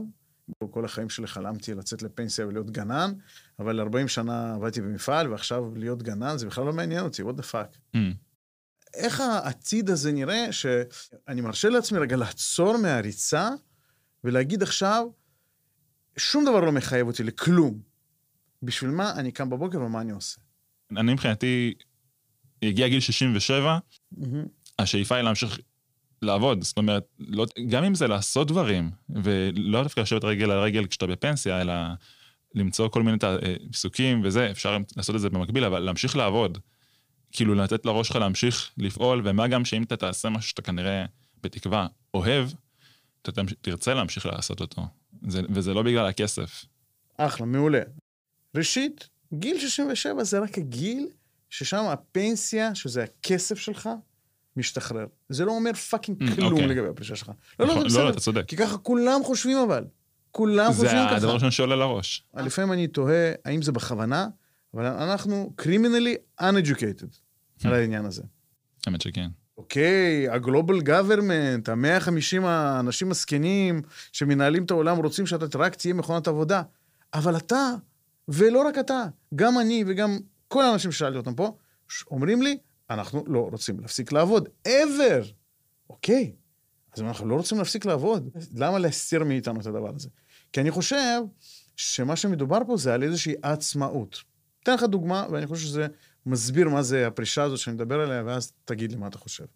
דן רוזנצוויג, המנכ"ל האגדי שלנו, היה פה לפני כמה שנים, ואמר, הנה אינדי בראון, ה-CFO שלנו, בן אדם שיודע לעשות קסם עם כסף, פשוט קסמים. במקרה שלו זה מיליארדים. מה זאת אומרת רגע? שנים לא הבנתי את העניין הזה. ואז, מכיוון שאני עושה את הפודקאסט, אני כל הזמן שואל את האנשים, מה קורה עם העתיד? הבנתי. הרי דן רוזנצוויג הוא מיליארדר. זאת אומרת, לא חסר לו כלום. הוא לא חייב לאף אחד שום דבר. אז למה לא לקחת את הכאב ראש הזה, להוביל את החברה הזאת Chegg וזה וזה וזה וזה? כי זה מה שהוא fucking רוצה לעשות, במצב שלו. כי המצב שלו הוא super empowered, הוא יכול לעשות הכל. אז הוא יעשה משהו גדול. זאת אומרת, הוא רוצה לעשות את Chegg. אבל מה?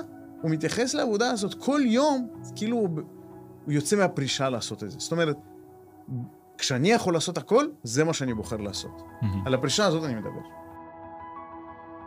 אוקיי, אז, אני, אז בוא נגיד ככה, שאם אני, אם הדברים ילכו בכיוון שאני רוצה שהם ילכו, הפרישה במרכאות לא, לא תיראה כמו פרישה, היא פשוט תיראה כמו המשך של, של מה שהייתי עושה עד עכשיו. לא, לא תהיה פרישה, אלא אם כן אני אהיה מוכרח לפרוש.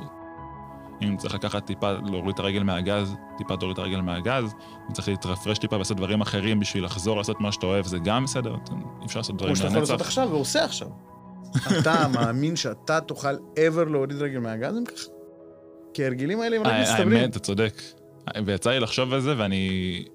אני רוצה להגיד כן, אבל אני לא בטוח שאני אוכל לעמוד בזה. ויש איזה פרויקט גדול שאתה חולם, אתה אומר, בלי זה לא שווה לי החיים. זאת אומרת, אני לא הולך בלי זה מהעולם. איכשהו להצליח לשנות את השיח, בין אם זה, אתה יודע, סביב אוכל או סביב מה שדיברנו מקודם, או אה, כשלמישהו לצורך העניין כואב. אז אה, אני אלך קצת לאיבוד כאן, אבל בואו ננסה. הכ... רמת הכאב שלו תושפע המון מאיך אנשים מתקשרים איתו כשכואב לו. ילד נפל, יש שתי אימהות. האימא ששולטת אותו מהרצפה אומרת לו יאללה קום, והוא חוזר לרוץ, או האימא שנכנסת לפאניקה, והילד נכנס עוד יותר לפאניקה, ואז זה הרבה יותר כואב לו, והוא, יותר, והוא בוכה הרבה יותר, ונהיה הרבה יותר קשה לצאת מזה. אז אותו דבר בחיים הבוגרים, זה, זה לא משתנה. זאת אומרת, יכאב לך ואני אגיד לך, אוי ואבוי, מה עשית לעצמך ודברים כאלה, אנחנו בבעיה.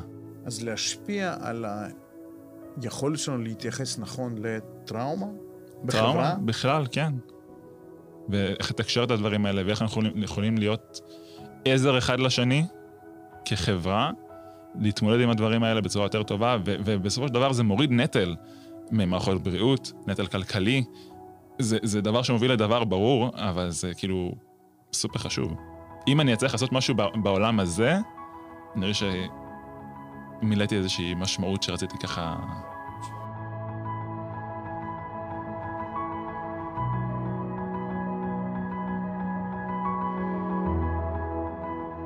אני שמח שכאילו היה לי את ה foresight להזמין אותך עכשיו לתוכנית הזאת, לפודקאסט הזאת, בעוד 20 שנה אני עוד... אה, הלוואי. כן, שתקבל את הפרס נובל שלך. לא, לא, לא. לא. נתתי לך רק 20 שנה, תתחיל לזוז. בוא, בוא, תן לי קודם לעשות משהו, אחרי זה תגיד לי תודה. אני מבין, אתה רוצה להביא את ה-deliverables, אני חושב ששאיפות זה חשוב. כן. תאחל לנו משהו. לנו זה למחלקת ההפקות של צ'אג, שאנחנו, אתה עובדים על הפודקאסט הזה, אנחנו מארחים פה כבר כמה פודקאסטים. אחד מהם, אגב, זה פודקאסט שעוסק ב-SEL, שזה social emotional learning, hmm. בבתי ספר. כל הנושא של למידה מתוך מיומנויות, כל הדברים האלה. אנחנו הופכים לפלטפורמה שמארחת פה פודקאסטים, וזה רק אנחנו לא לוקחים על זה כסף, רק כי אנחנו יכולים ורוצים. מגניב. אנחנו רוצים ללמד את האנשים שעובדים פה, שיוכלו לנהל את הסיפורים שלהם, גם שיוכלו לעשות דברים יפים בווידאו, וגם שיוכלו לדעת איך לספר לעצמם את הסיפור של החיים שלהם. זה עוד משהו שכאילו מחלקת ההפקות של צ'ק עושה.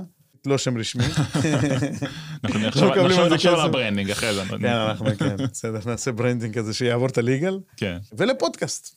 כאלו, אני יודע, אפילו שאתה לא שומע. האמת, קודם כל לא ידעתי שאנחנו עושים את זה, שאתה עושה את זה, שהצוות עושה את זה. נתנאל ואני. נכון, נכון, צריך להגיד את זה. אז קודם כל זה מעולה, לתת את הבמה לדברים האלה, אני חושב שזה סופר חשוב, אז להמשיך בזה, כאילו שזה יישאר מיוחד, זה הגיוני להגיד את זה אפילו? אוקיי, שלא יהיה... שלא יהיה מסחרה. תאגידי. כן. אוקיי, סבבה. ינון חזות המרוקאי, תודה רבה, באהבה אני אומר את זה. לא, היה לי כיף, היה לי כיף ממש. בוא נראה אם זה יהיה הפודקאסט הראשון והאחרון שאני אתראיין בו, או שאולי, אתה יודע, נעשה את זה פרק המשך. סתם, לא, אני צוחק.